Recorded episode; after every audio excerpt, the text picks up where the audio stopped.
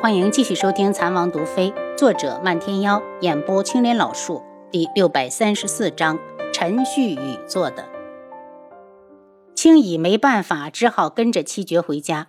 楚清瑶把前面和青乙说话的伙计又叫了回来。这个伙计他也考察过，人机灵又本分，如果好好培养，一定能成为青乙的好帮手。东家，您找我？伙计一本正经的行礼。东子，你来水润斋的时间也不短了，我想问你个事儿。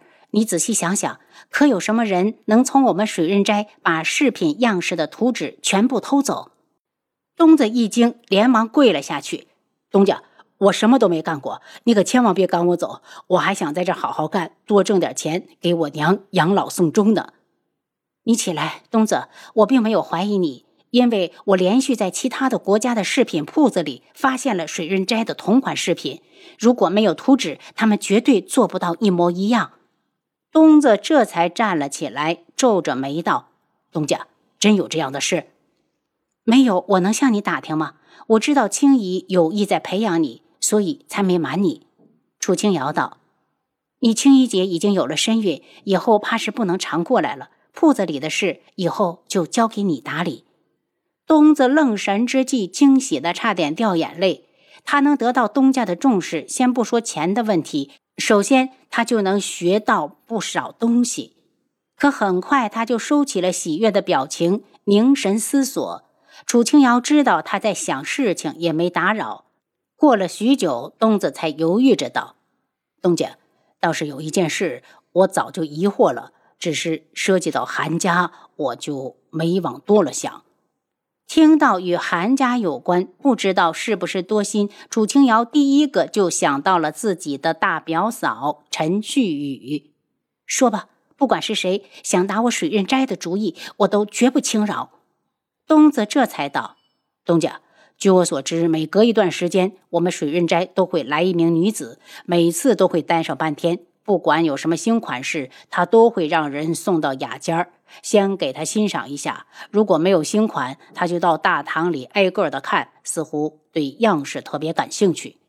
东子边说边观察着他，见他没有不快，才继续道：“他虽然来的不勤，但我还是注意到了，特别去查了一下他的身份，没想到他竟然是陈御史前不久找回来的女儿，后来又嫁进了韩家。”陈旭宇。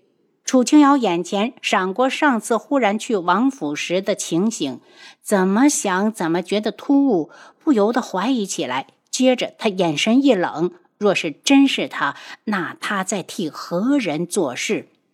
东子，店里的事你多费心，只要发现陈旭宇再过来，马上让人去王府找我。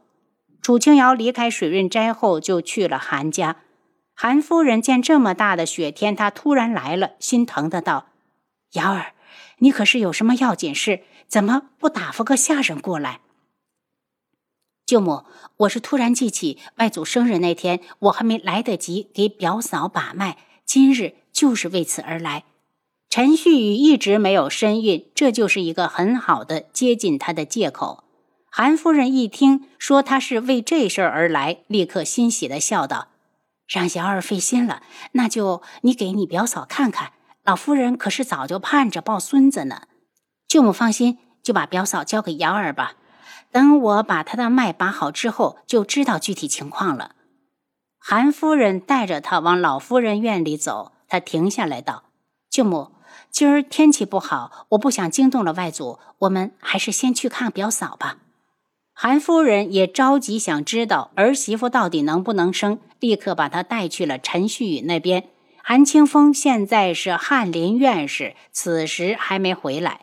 韩夫人把楚清瑶带进来时，陈旭宇正对着一扇屏风临摹。楚清瑶眼神就是一亮，觉得似乎有什么就要破土而出。旭宇，你看谁来了？韩夫人亲切地召唤着儿媳妇。陈旭宇放下画笔，急走上前：“瑶儿妹妹怎么来了？雪大路滑的，是不是有什么事儿？”“瑶儿确实是有事儿，她是特意过来帮你把脉的。”“旭宇，快让下人送壶热茶进来，让瑶儿暖暖身子。”韩夫人笑着把楚清瑶拉进来。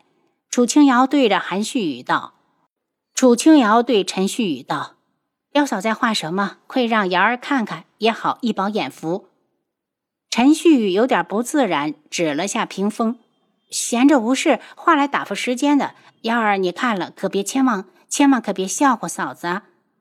嫂子，我可是连画笔都不会拿，怎么敢笑话你啊？”楚清瑶笑着走到桌前，他要看他的画。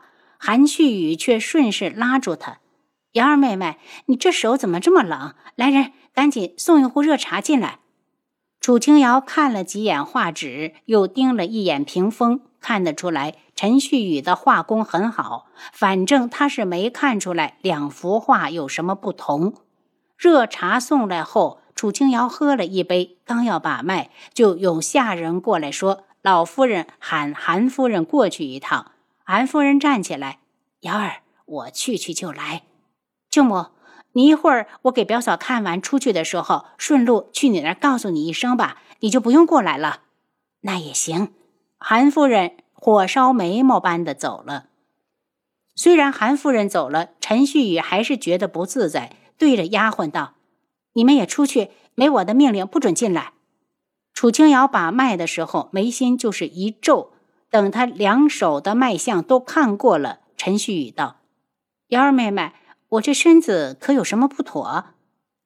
嫂子是寒凉体质，不易受孕。我开个方子，你服用半年左右就能有所改善，不算什么大事。”楚清瑶话落，明显看到陈旭宇松了口气。楚清瑶望向他的双眼，他却不自然地躲了一下。楚清瑶冷笑。看来真是做了亏心事。他伸手去给自己倒茶，见陈旭宇身前的杯子也空了，便一起倒上。陈旭宇赶紧站了起来：“妍儿，这可使不得！你是王妃，身份尊贵，如何能给我斟茶？”嫂子这话说的是哪里话？韩家也是我半个母家，在韩家，我只是你们的妹妹。楚清瑶将茶杯递给他，两人闲聊了几句。陈旭宇也饮了半杯茶水，然后就见他身子一晃，栽倒在了座位上。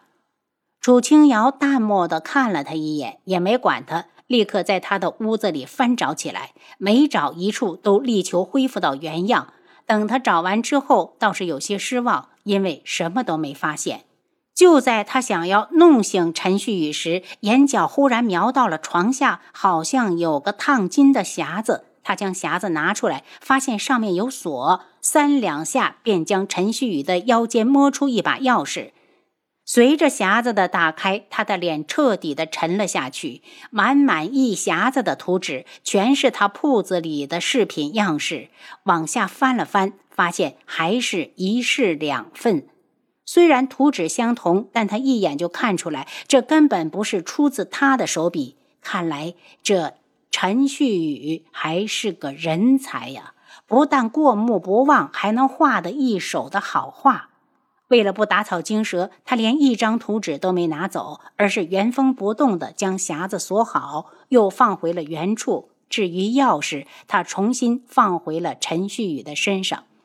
做完这一切，手脚麻利地给两人满上茶水，拿出一个小药瓶，放到陈旭宇的鼻子上，让他闻了闻。等陈旭宇醒来时，见他正伏在桌子上开药方。陈旭宇有些疑惑，刚才他怎么突然就觉得自己像睡着了一般？还没等他深想，楚清瑶已经放下了毛笔。嫂子，药方我已经开好了，你让下人照方抓药，煎好后一日三次，一定要坚持服用。我敢向嫂子保证，只要嫂子喝足了半年，就能把体质调整过来。陈旭宇红着脸收了药方。表妹放心，我一定会按时服药的。楚清瑶走的时候，特意拐去韩夫人的院子，见她正一脸焦急的等着呢。不等他问，他就把陈旭宇的情况说了。瑶儿，真能调理好？事关韩家子嗣，韩夫人一脸沉重。舅母放心，有瑶儿在，不说药到病除，也能保证旭宇嫂子肯定能为韩家开枝散叶。听到他的保证，韩夫人这才笑起来。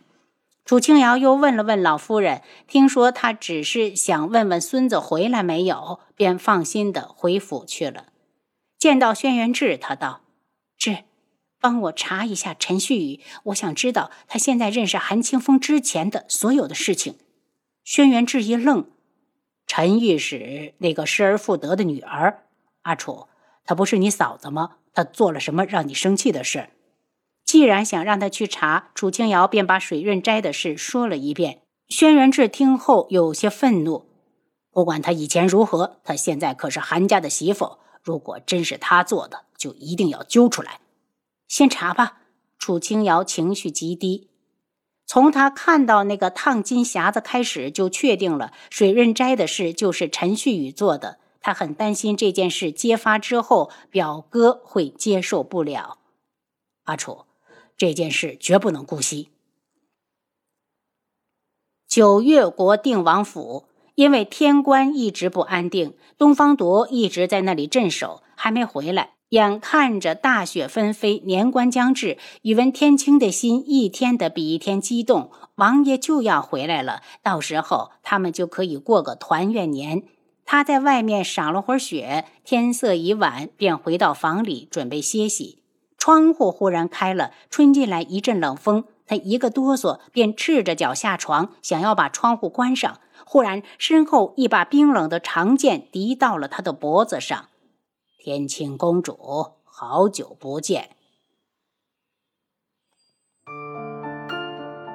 您刚才收听的是《蚕王毒妃》，作者漫天妖，演播青莲老树。